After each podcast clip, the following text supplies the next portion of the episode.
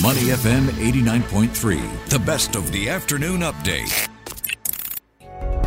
Money in the market on Money FM 89.3.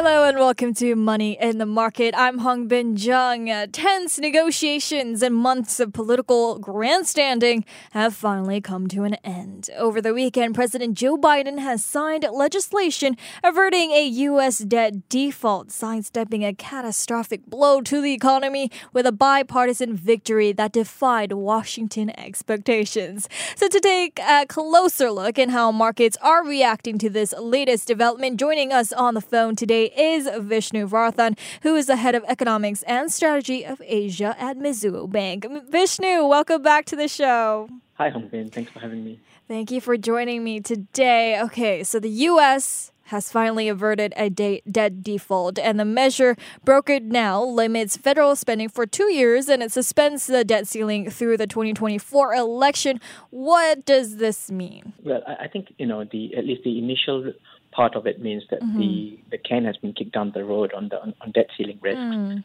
Um, it also means that markets have got immediate relief, as, you rightly pointed out, mm-hmm. in, in, avoiding something catastrophic. Mm. Uh, but equally, it also begs questions about very near-term liquidity as mm-hmm. uh, the Treasury taps markets for to, to refill its coffers. Mm-hmm. And further out, the question is whether some of the uh, you know negotiated cutback in spending uh, will uh, see a softer outcome in the economy. Right.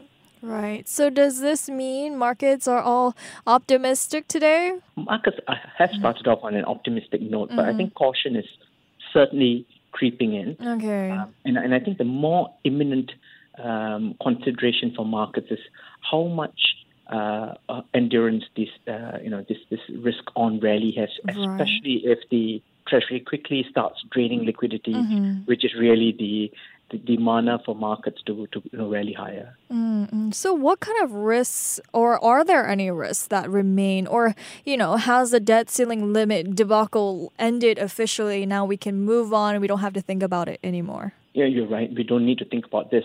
Uh, unfortunately, uh, it doesn't ab- absolve us of the worries about other things. Mm-hmm. we do need to worry about uh, uh, where the economy is headed mm-hmm. Uh, and what it means for uh, you know consumer resilience, uh, especially mm-hmm. with some of the cutbacks in spending.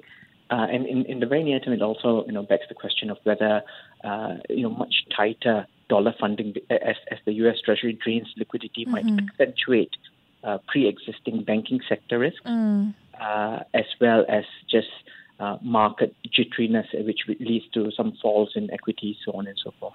Right, right. Seems like the threats and the concerns that we had previous to the debt ceiling limit is now back on the table. I mean, I think I completely forgot about the banking turmoil. But, anyways, the possibility of a recession also, you know, caused by the default, posed one of the biggest threats to Biden's chances of winning a second term as well. But with this bill now signed, is there no longer a possibility of a recession? I would say not, right? You know, I mean, um, so I mean that's that's really a good question to ask. Mm-hmm. I think what we swapped, the risk that we swapped out, was one of a, a sudden seizure and, and shock to the economy mm-hmm. that would have amounted in a in, in not just a, a, deeper recession in the US, but perhaps even a, a global shock, right. uh, just because a lot of these ripples go through the financial channels. Uh, we are, however, not completely out in the clear.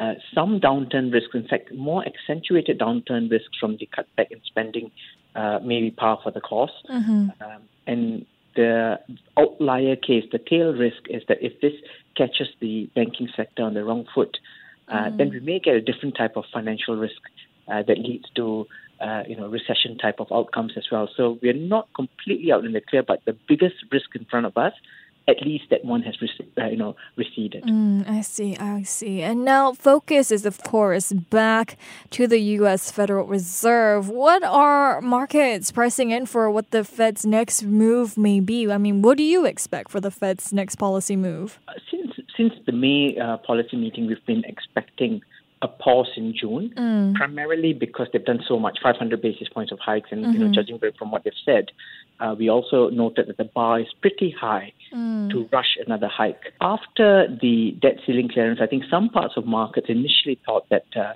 the Fed might hike since this very, very large threat overhanging uh, mm-hmm. has now vanished.